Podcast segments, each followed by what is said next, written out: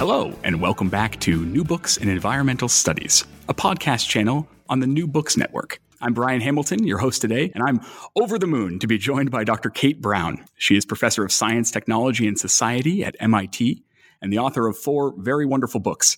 She's here to talk about the brand new one. It's called Manual for Survival A Chernobyl Guide to the Future. It came out in March from W.W. Norton.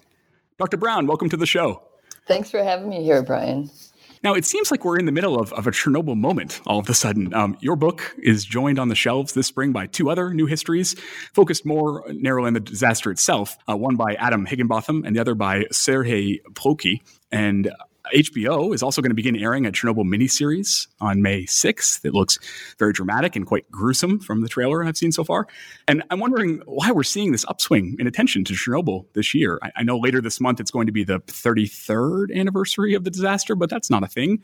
So, uh, can you explain it? And uh, and could you at least tell us what led you yourself to the project at this time?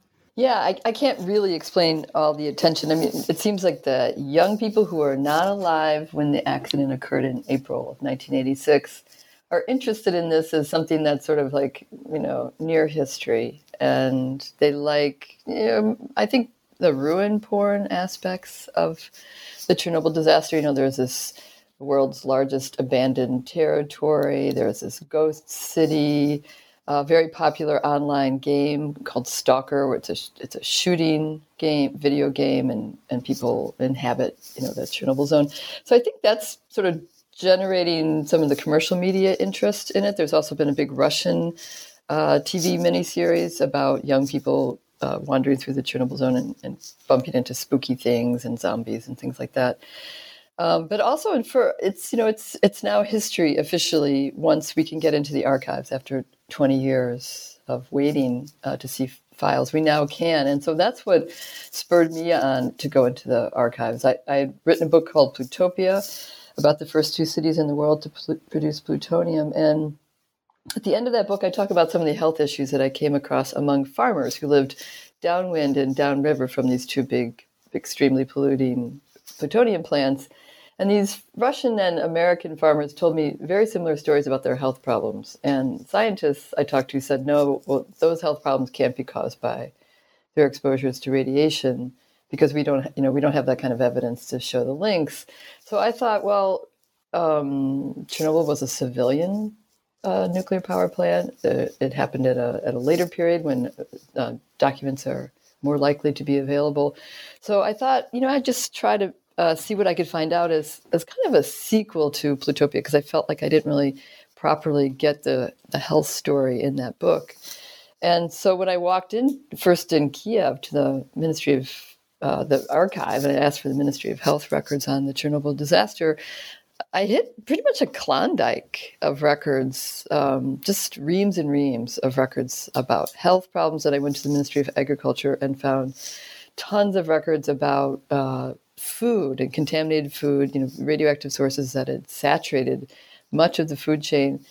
And, and, then I moved on to Belarus and Russia and down to the provincial and county archives. And I found that almost everywhere I went, I was one of the first researchers to sign out these files. Um, so that's what spurred me on to, to write this Chernobyl story. And from your research, I mean, the book has already made headlines in the last month um, for its one for one reason, its challenge to this official Chernobyl death count which for quite a while has, has stood at 54. Um, where did that number come from, and why has it persisted for so long? And, and what would you say a more accurate number might look like?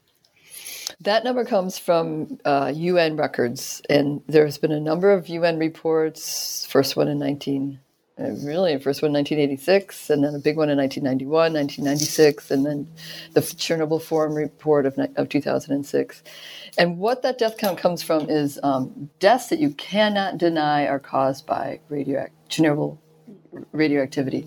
That were those were firemen uh, nuclear plant operators uh, about 15 kids who died from having uh, thyroid cancer who lived in the contaminated areas. Um, so that's the minimal minimal count, but that has been the official count. It's, it's one of the few counts that, for instance, the New York Times can cross check if they're doing a story on it.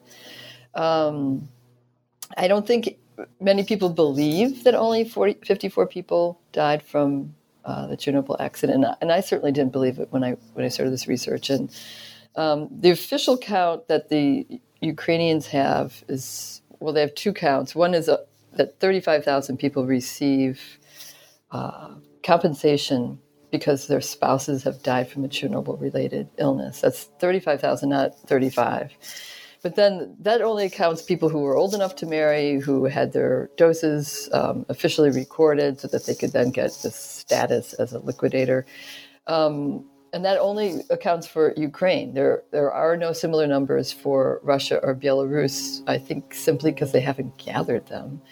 Um, so that 35,000 is a minimum number. Ukrainian officials give you a number of 150,000 as their guess of how many people have died in Ukraine alone. And, and keep in mind that Ukraine received the least amount of Chernobyl contamination um, compared to Belarus and Russia, where far more, where the wind was blowing and far more radioactive fallout landed in those countries. So th- between 35,000 and 150,000 is the minimum number that we have.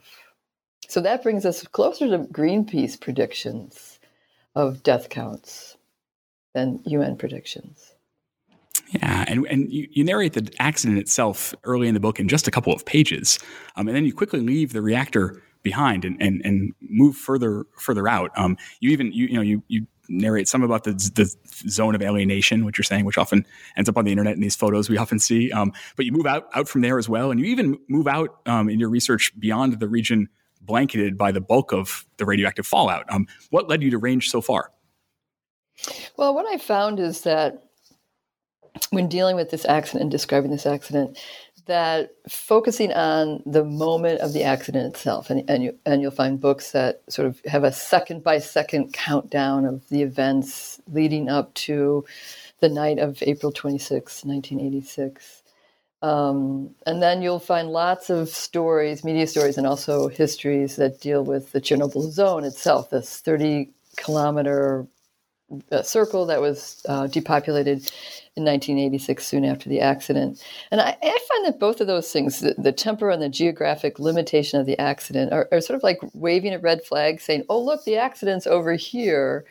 Um, and that's sort of a false impression we get that, that, that the accident um, did not have a beginning. It, it, does have a very clear beginning, but what I find is that there's a lot of radioactive contamination in these Pripyat marshes where the Chernobyl zone is that was there in the 1960s. In fact, people who lived in that swamp had 30 times more radioactivity in their bodies, according to a 1960s Soviet study, than people who lived in Minsk and Kiev. And, and so I was like, that's strange. So even before they started building that Chernobyl plant, that swamp that they put the plant in was saturated with radioactivity. Now, the, the Soviet source said it was from global fallout. Some records I found and some evidence I found showed that there was a, uh, Air Force bombing range inside that swamp and that they were possibly testing strategic, those are small nuclear weapons.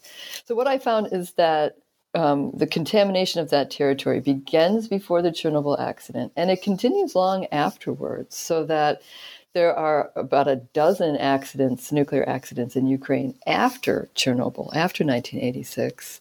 Uh, I was in the Chernobyl zone following biologists for this research for this book, and in 2017 there were big forest fires in the in the the most radioactive part of the Chernobyl zone, which is the Red Forest, and that fire volatilized radioactivity that had been stored in the leaf litter and in, and in the uh, wood of, of fallen trees and branches, and that just went back up into the atmosphere again and created sort of a new event, a new, you know, pretty big nuclear event that wasn't really, you know, on anybody's radar. But when I got there, um, levels of radioactivity were extremely high. Instead of I expected about 50 microsieverts, they were closer to a thousand.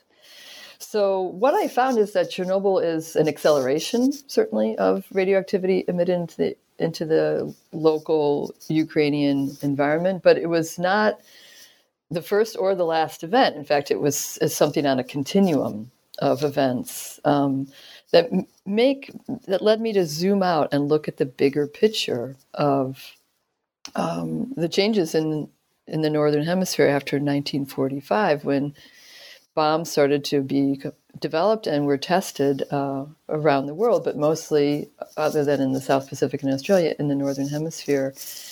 Um, so I started to, as I say, think of Chernobyl as an acceleration, and that part of the reason we we have these low death counts and we have this story that a, a rhetorical narrative that look Chernobyl was the human, humankind's largest nuclear disaster and only 54 people died. So therefore we're okay to go forward in the future um, with nuclear power. It's just not it's just not that big of a deal. Far more people die from coal far more people die in car accidents. You know, things start to get relativized.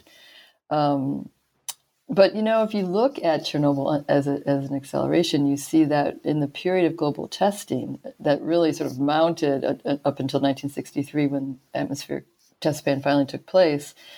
Um, just in, in, one isotope alone, radioactive iodine, which is you know, pre, which goes right to this human human thyroid and causes all kinds of health problems that the two big powers, the Soviets and the Americans, emitted 500 times more radioactive iodine than Chernobyl during the course of, of nuclear testing.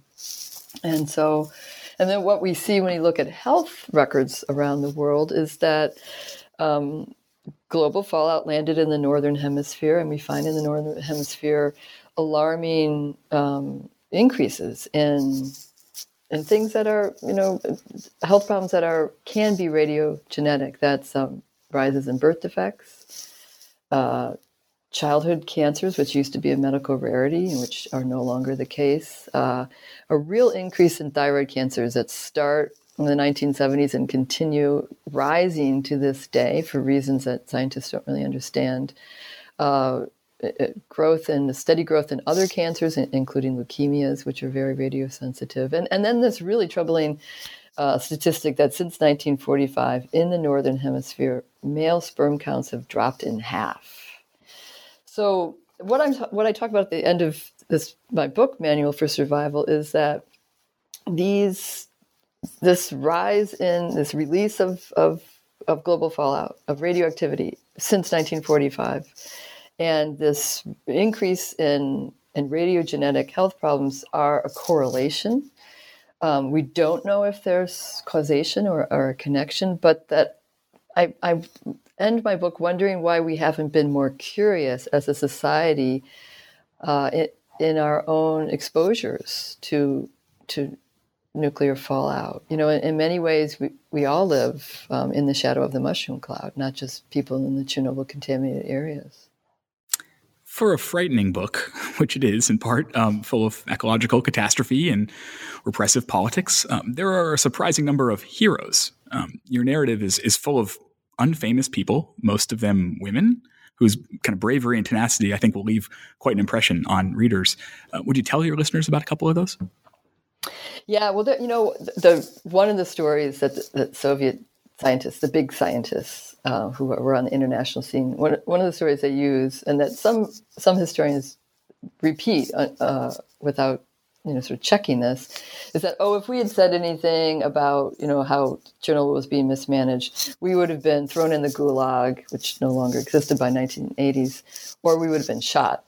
And that's just not true. I mean, no, no Soviet scientist was getting shot uh, in the 1980s, nor in the 1970s. Um, and what I find is that resistance to sort of glossing over Chernobyl problems on the ground as they were playing out was met with, you know, people got in trouble, people maybe got fined or demoted, but no one was severely punished. And often the, these sort of dissidents were very effective. So there was one guy, Pavel Chikronov, who uh, lived in the, the provincial town of Zhitomir, not very far from the Chernobyl plant and he noticed that there was a lot of radioactive contaminants in the town's um, drinking reservoir. So he just did, you know, he just followed the trail and he up the stream, and he located a, a tannery in the town of Berdichev, neighboring town, and he, the tannery had been. Uh, processing radioactive hides from animals that had been slaughtered right after the accident, who had been underneath um, you know, clouds of fallout. And they had changed the process to add extra baths and extra chromium to make sure that these hides were clean enough for con- commercial use. but that meant, you know, radioactivity doesn't just go away. You just can only move it from one place to another until it decays on its own schedule. And so this radioactivity was flowing down the out of the factories pipes and down the stream and into the Zhytomyr uh, drinking reservoir. So what Shchekoronov did was he shut. He put down a. He was a local sanitation inspector. He put a stop work order on that factory he got in trouble for doing it doing so you know officials in moscow were like screaming you know how can you stop production etc but uh, he held his ground and inspectors came in from kiev and they backed him up uh, there was another um, woman who was, uh, you know, a, a, physicist. She taught physics in Kiev, and she had access to a Geiger counter because her husband was you know, a member of the civil defense team. And she started went, going around, and, and, she found she would find these little particles, little hot spots of radioactivity, right in her own courtyard of her apartment building and, and where she worked at the University of Kiev. And she picked up these particles and she showed them to me. She just she taped them onto you know pieces of paper, and she measured them and there you know these little tiny specks of dust were ragingly hot. And and they were she was able to compute what isotopes they were. And she was able to compute what was going on 120 kilometer, kilometers away at the chernobyl plant as the fire raged. And so she remotely figured out what was at the time highly classified information that the fire at the chernobyl plant uh, was burned for several weeks and she also computed something that um, only was sort of finally accepted by the scientific community in 2016 when a Swedish team proved that the accident was not a steam or a chemical explosion. That's what we were told by the Soviet authorities right after, right after it occurred, but that it was a nuclear explosion and that the radioactive contaminants went literally sky high and you know, traveled in the stratosphere a, a long way, uh, 1,500 kilometers, um, which is how we know that a part of the nuclear reactor actually blew up. So this woman, Natalia Lazitskaya, was very tuned in just by doing her own sort of citizen science. That's great. And, and Chernobyl exploded, as you, you kind of referenced this, that it exploded during this period of political reform, perestroika, and Gorbachev is you know is calling for more transparency in government. And so I wonder if you could help us situate the disaster within the period's political history more. And we go from this period, you know, this point where these initial efforts to cover up the extent of the damage that you mentioned to what you say is quote the point when Chernobyl became politicized and monetized. How does that work? Mm-hmm. Yeah. Well, first, you know, there was a, a ban on Chernobyl as a, a, Chernobyl topics that had to do with health, radiation, um, or contaminants. And that ban lasted from 1986 to 1989. And um, but in 1989, they lifted the ban. And as they did that, and they, they're lifting the ban in part because there's lots of pressure from, from down below, from really angry citizens who are writing letter after letter, and there are all these letters in the archives saying, listen, we're living here. We, have talked to our local radiation monitor, and, and you know, he let us know that we're living in really high levels of contamination. And we want to move. We want to get out of here. Our kids are sick. We're sick. And and these citizens really did you know they're they're, they're villagers. They're collective farmers. They often don't have a high school degree. But they arm themselves with a, a great deal of knowledge somehow uh, probably being tipped off by local doctors and local uh, uh, bureaucrats and scientists. And they they push for you know, sort of from the ground up for uh, a more open conversation about Chernobyl. And so finally in 1989, they released the, the maps of radioactivity. Just, you know, they're um, black and white maps, really sort of crude maps, but they show the hotspots of contamination. And they show some really remarkable things that people had suspected but not known at the time. You know, even doctors were not able to get this information. One fact that they learned is that there, um, you know, the the hotspots of radioactivity were right around the plant, but also if you as you traveled northeast away from the plant, there was another almost you know ragingly hot spot on about 200 kilometers away in the southern Belarus province of Mogilev. And in that province, um, I learned Soviet pilots, days after the accident, had gone up manipulated the weather to make radioactive rain fall down in rural Belarus because they feared a storm front which was heading towards the big Russian cities and was going to drop lots of thunder and rain and radioactive fallout onto the big Russian cities of Yaroslavl and Voronezh and Moscow. So, in order to save those big cities, they they had it rain in, in a sparsely populated rural area. The only problem is they didn't tell anybody in Belarus they had done that. And so when those maps were published in 1989 with Perestroika, that was like you know throwing a, a match in the gasworks. It just it just blew up, and um, people were out in the streets. Uh, plant workers were striking. Um, activists made pilgrimages around to these areas. Um, villagers, you know, stopped working, started protesting. And that um, led to all kinds of people coming forward with, with their stories. Uh, doctors came forward and researchers came forward, especially from the contaminated areas. And they announced, um, and Belarusian leaders also announced, they sort of you know, changed their tune and said, you know, what we have on our hands is a public health disaster. We, we cannot handle uh, the biological load that that we have. You know, a KGB, KGB general is writing in through classified channels saying that he's got a clinic with 2,000 patients in it, and he's found that there are 12 different radioactive uh, radionuclides located in the bodies of his patients, and that they cause a whole, you know, a, a once healthy person to become uh, sick on many different levels. And, and he sort of documents this all very well. And he says, you know, and I have the best uh, study in the world for this because I have this KGB clinic that has, you know, um, well paid staff, staff that's allowed access to dose records, which civilian doctors are not allowed access to, and all the up to date latest medical equipment. Um, so, as this story of this public health disaster hits the news, um, the Belarusian and Ukrainian governments uh, asked to move about 200,000 more people from highly contaminated areas. And uh, that's going to cost a lot of money. Uh, Moscow is now out of money. Soviet economy is in is, is in ruins by 1990. So they ask uh, international experts to come in. First, they ask the World Health Organization to come in and do an assessment. Do these people need to be moved? Do we need to be taking any additional measures? World Health sends in three um, nuclear experts, and they spend about less than 10 days uh, touring around the, contaminated areas, talking to uh, villagers. And they say at the end of that 10 days, there's no need to do anything. Uh, we don't see any problems, health problems related to the accident. And um, you can, there's no, the permissible limits that the Soviets have set are fine. In fact, you could raise them, you could double them, or even triple them. So nobody believed this really quick World Health Organization study. It was, you know, what could you do in, in, in 10 days?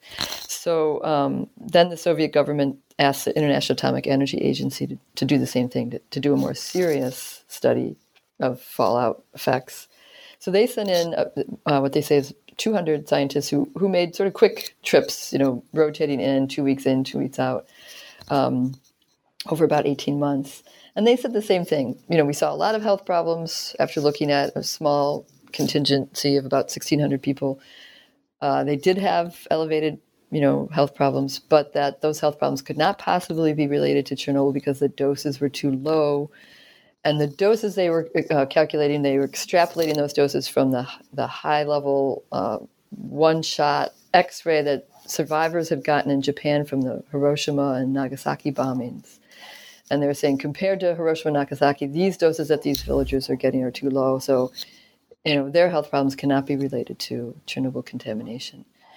Um, what I find, and I, I went on to uh, work in a number of different UN uh, agencies' archives, what I find is that um, a few key opinion makers in the UN, it's, I'm not talking about a UN wide conspiracy, um, but a few key opinion makers particularly in the International Atomic Energy Agency and the UN Scientific Committee for Effects on Atomic Radiation, uh, went around and, um, and, and made a sort of a, a, a lobbying effort to get other UN agencies that had very good programs in the works to do something about Chernobyl to help out with Chernobyl. They went around and discouraged that any funding should happen based on Chernobyl. They also um, as they did their study, they designed the study to find only catastrophic health effects. Um, and then they never mentioned that they were only looking for catastrophic health effects. They said we're just you know we're looking, we did a medical study. But then when they did find catastrophic health effects, which was uh, a, a, significant, a very large rise in children with thyroid cancer, which is a, normally very rare, one in a million kids get it. Suddenly, like 20 kids in the, in a small territory of northern Ukraine come up with this uh, thyroid cancer, and 30 in um, southern Belarus, and suddenly they have this thyroid cancer epidemic on their hands. So when they learned that, they, they didn't believe it. They took the biopsies back to the United States to, to have them verified. They checked out, uh, but they did not include that information in their report. They said that uh, uh, stories about a rise in th- thyroid cancer among children were anecdotal. Um, and it certainly wasn't anecdotal when they had the evidence in hand and they had checked it themselves. So I find these kinds of things are going on um, among international experts as they uh, uh, make you know make a case about the effects of Chernobyl's um, health problems. Now you might ask, why would they do that? I was going to ask that. Yeah. That was my question. um, uh, what what I find is that at that same time, early 1990s, oh, throughout the 1990s, the big nuclear powers, the U.S., U.K., France, Russia, particularly, were facing lawsuits from their own record of testing and producing nuclear weapons during the Cold War. And they had just had um, thousands of people who were saying um, that they had been exposed, either because they were downwind from tests or because they lived near um, uh, nuclear bomb production plants or because they worked in those production plants or they were atomic veterans. Um, and they were suing their governments for their because of their health problems. And um, these states are on the line for billions of dollars of liability.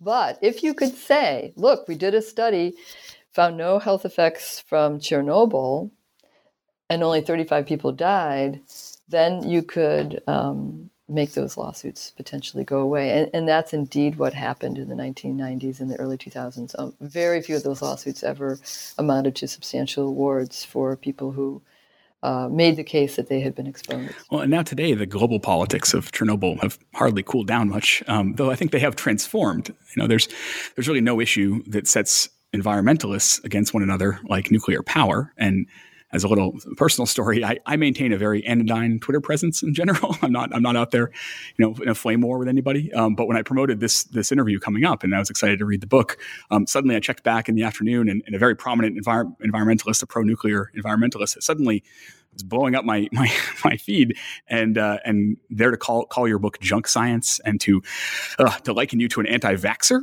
um, and I'm not going to ask you to respond to that that kind of ad hominem attack. Um, and I think your many many 70 pages of footnotes um, can speak for themselves. And and I should be clear, you don't you don't. This is not a polemic that you wrote here. You don't you don't call for the shuttering of nuclear power plants or for a more moratorium on new constructions. And you even begin the book by saying, you know, maybe nuclear power is the best option to reduce carbon emissions and supply energy for a growing global population. So I'm wondering then instead, um, what role would you be pleased to see manual for survival play in this sort of civil war among environmentalists? Well, um, I think that you know part of the problem, you know, is is this sort of like you know black and white polemic between you know those who are for nuclear power and those who are against nuclear power. And and I you know I started working on both Plutopia and this book as as an agnostic about this issue. You know, as an environmentalist, I think we have to do really serious things quite soon to solve the problem of climate change, and, and maybe nuclear power is is that. But I also want to make sure that we, if we do embrace a new generation of, of, of, nuclear power reactors and we keep the old ones that are going now 40 years still going, I, I think we should do that with our eyes wide open, not with um, stale reports from, that are 2006 reports that are recycled from 1991 reports, but that we should have fresh information and, and and real studies. You know, they every scientist who commented on Chernobyl, nearly everyone after 1986, uh, said, you know, we need to do a big long-term study akin to the atomic bomb survivor studies on these Chernobyl survivors. And that's the one thing that never happened. And it didn't happen because these few individuals from, um, uh, uh, you know, denoted as international nuclear experts stepped in and said that wasn't necessary. And a big UN pledge drive that was going on in 1991 that was going to funnel a billion dollars towards Chernobyl disaster relief didn't get funded because of these influential individuals. And so we don't have a study today. And, and, and that's what my book calls for is it's it, we've got all these records. Um, it's the only case in the world that where we have available records where we have we know um, we can see the experience medically and in terms of doses of what happened to people right after a nuclear event. The, the Hiroshima studies started in 1950, five years after the bombing. And so, so much of that, what that is, is a, is a retrospective dose reconstruction of, of what scientists believe or estimate Japanese survivors got. And, and they did that by asking people, you know, where were you standing five years ago when the bomb went off? And we know um, from oral history that, that, that memories are um, not always very, uh, very precise, and that to base a, a, whole science of radiation medicine on, on human memory is probably a, a major flaw. Um, the other problem we have with the Hiroshima studies is that they were controlled by the Americans into the 1970s. And the Americans were really anxious, especially right after the bombs fell, that nuclear weapons would be um, designated, as were chemical weapons after World War I, as unfair, inhumane uh, weapons in warfare. And that would mean that the major investment uh, uh, the Americans made in producing those two different kinds of nuclear bombs uh, would have been lost. They would have, you know, had these nuclear plants that would have bomb plants that would have, you know, they would have had to just shutter right away. And so, if you could come out of those studies, if you could do a, a study on bomb survivors and say, you know, only the people who were, you know, got struck by the the, the, the strongest shock waves were, were killed, and they were killed mostly for conventional reasons, uh, from burns, not from some kind of what the Japanese were calling a, a, an atomic poison, then you could say that this was a legitimate uh, future for nuclear weapons. Um, it was an, a legitimate weapon. And that's exactly what the American Atomic Energy Commission sought to do was to um, kind of run these studies so that atomic uh, weaponry didn't look so bad, and and one and that's meant that there was no long lasting effects. So indeed, the atomic bomb um, studies found that there were there were no genetic repercussions. Um, and but one of the ways they did that was by not accounting for fallout. They they really the dose that they estimate to this day is just a dose that uh, survivors got in less than a second. You know, it was this one big X-ray. But the the fallout that occurred after the bombs fell um, was not taken into account. And so, so what Chernobyl offers us is is fresh data.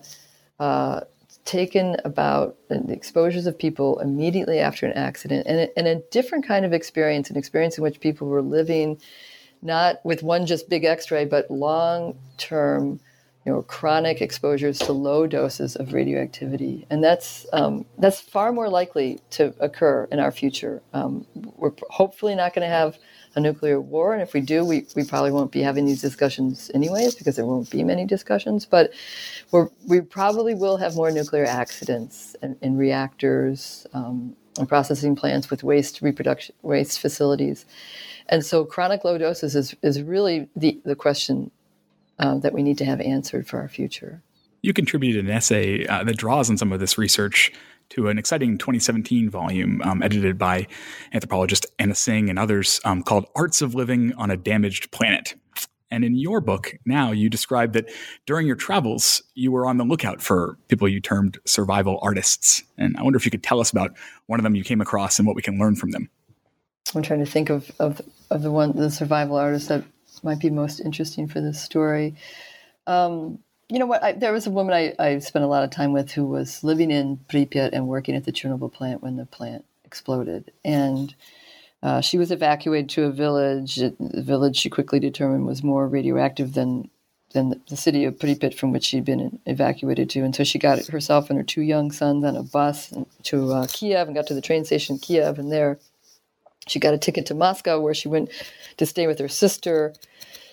but in Moscow, her, her son started to exhibit signs of radiation sickness. He, he started to throw up and uh, felt very poorly. So they called the hospital and you know the emergency um, ambulance crew came over and they they were all wrapped up like she says in saran wrap um, and they you know came with Geiger counters and and they took everything you know, all their possessions that were radioactive and, and took them with them and, and brought the uh, uh, this friend of mine and her two kids to the hospital.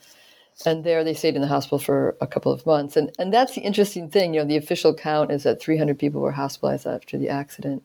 That number comes from the fact that um, the the Moscow officials said you know you're, we're only going to talk about uh, hospitalized patients in in one hospital in Moscow where the firemen were sent to. Um, but we're not going to mention anybody else. Um, and the reason they even the only reason they talked about the house the ones that, where the firemen were is because one American doctor Robert Gale was helping out at the hospital at the time, and so he was obviously, you know, a witness to it. But instead of 300 people hospitalized, I find that the, the number is 40,000 hospitalized just in the three uh, republics immediately around the Chernobyl zone. And so um, uh, this uh, sur- survival artist I'm talking to was was in the hospital with her kids as part of this hospitalization. And when she was released, she had no place to go, and she was basically homeless and penniless. And um, amazingly, she went as soon as she got a chance. She went right back to the rebuilt town that was going to support the, the still going Chernobyl plant. It's a town called Slavutich, and that's where I met her. And um, I just had to admire her. Um, commitment to her community. That's why she went back. She she missed her her friends and neighbors in this town of, of Pripyat, so she went back to work at the Chernobyl plant when it opened in 1989 and, and moved into the newly built replacement town for, of Pripyat. And um, you know, she she sang in the choir and she knew everybody. And and and uh, what I admired about her is that on the days that she felt good and, and, and she had health problems, and not every day that she felt good, she was um, you know, she would break out into a song. She'd do a little dance. She laughed a lot. She showed me around and, and introduced me to everybody else around. And I, I think those qualities of um, sort of being left to, to struggle on your own with these problems and um, and sort of mobilizing, you know, your own resources and those of your community and, and drawing on them. I, I, had a lot of admiration for that. Thanks. Uh, I would say also that your book, Plutopia, your second book, um, is perhaps the most loved environmental history published this decade. And, and fans of that book, and there are many, um, will find in Manual for Survival, in the new book, you deploy even more fully this accessible first person narrative style that you used in places throughout that book. Um, and it, I, I, kept thinking as I was reading it, it read kind of like a 300 page magazine article. And I mean that in the best possible way. It was sort of a, a long, long read. Um, and, and while, but yeah, even so, what was I really struck by was that even though it's not academic in that, in that prose style, it offers actually, I think, a clearer picture of a scholar at work and a researcher at work than we almost ever get in a typical academic history with its voice from nowhere. Um, and I wondered if you could just say a little bit about about your decision to to, to adopt the the prose style you did and, and any challenges you had doing so. Uh, yeah, well, you know, it really wasn't much of a decision for me. I've, I've always written my histories in the first person because I think it's important. Um, you know, we know that what we do is not objective. We, we no longer claim that history is some objective science uh, or social science. And that, um, so th- therefore, it seems to me like we need to bring our readers along so that they understand how we got the story, what was our quest, and, our, and what are our queries, and, and you know, what are some of the problems we run into as we try to get this story. So that I think that offers the reader um, uh, better abilities to evaluate the kind of material I'm going to get. And I knew that this was going to be a controversial topic, and in, indeed it has. My my my in, my inbox and my email is, has not has not stopped now for weeks since this book came out a couple weeks ago. Um, but what I think, um, so what so what I was thinking is, you know, that here is all this complicated um, material, highly technical, sometimes contradictory. You know, I, I would find, you know, in the same archive assertions that there were no medical problems caused by Chernobyl, and, and you know, I turn the page and there'd be another person asserting there's a ton of medical problems caused precisely by Chernobyl, and so I'm busy sorting out actively, you know, audibly in this book, you know, these these different voices and, and how do I deal with them? And I finally figured out that you know I'm in the middle of the 2016 a WikiLeaks scandal and the, the evidence that the Russian government uh, meddled in the U.S. elections and as well as the Brexit elections. And I couldn't help but think, you know, be, be influenced by that environment. And I, and I couldn't help but think, well, you know, maybe some of this information in the archive was planted there specifically for some historian like me to find in the future and be misled. You know, that archives do mm-hmm. lie. Mm-hmm. And so I thought, well, you know, archives lie, but but maybe trees don't. And so I um, called up the, the only two biologists I could find who consistently work in the zone, and, and Tim Mousseau and Anders Moller go uh, twice a year regularly in June and September. They're easy to find in the zone, and they generously invited me along on their trips whenever I could. And so I, I went with them and learned a lot from them about radioecology. And I, and I learned how to read a forest or a swamp or any kind of those natural environments for radioactive damage. You know, a lot of people go into the Chernobyl zone, they're like, look, there's a tree and there's a bird. The Chernobyl zone is thriving is the conclusion. And and that's a it's a real easy uh, trope that comes out of that comes out of not a lot of scientific evidence. There's just a couple of articles that have that story but it comes out of um, a, a real human desire to have this story have nature fix things fix our human messes i think. Um, but what i learned from Mousseau and Moeller is that um, trees don't lie indeed that you can see the the sort of grip of a of you know sort of a radioactive hand on a tree, especially vulnerable pine trees, and and they quickly get um, not quickly, but they can easily be distorted or get mutations that cause the the wood itself to twist and bend. You know, pine trees were grown in this area to be bored straight to be used as lumber. Um, but here you have these, you know, sort of wickedly twisted trees with um, the, the pine needles themselves, which are are supposed to be also straight and all oriented in the same direction that, that are twisting around. Um, and I started to, you know, be able to understand that when you can smell uh, radioactivity in a, in a forest, because if you get to a part of the forest where there's not those usual forest smells, which often come from decomposition, the smell of things decomposing, de- decomposition slows down greatly when there's high levels of radioactivity because there are not the microbes and the insects to take apart organic matter. So these kinds of things um, I learned, and I again took my readers along on those adventures so that um, they could understand um, how I tried to cross check the sources I found in the archives with sources that I uh, located in the environment and with people who I, I, met along the way. Before we let you get back to your email inbox, um, I wondered if I could ask uh, if you're able to see the horizon beyond what I'm sure is an exhausting season of press that awaits you. Um, do you have any sense of what projects you might turn to next? Uh, a little bit, yeah. I'm interested now that we know that uh, trees are are sentient and, and have sensory abilities and that they have a distributed intelligence. I'm curious in the people who um, who knew that a long time ago. You know, l- long before Western science came to that conclusion in the last five years. Uh, you know, peasants in the Ukrainian forest would talk about the spirits of the trees and, and, and spirits of different plants. Um, rogue scientists have been saying um, similar things um, for you know 50 60 years.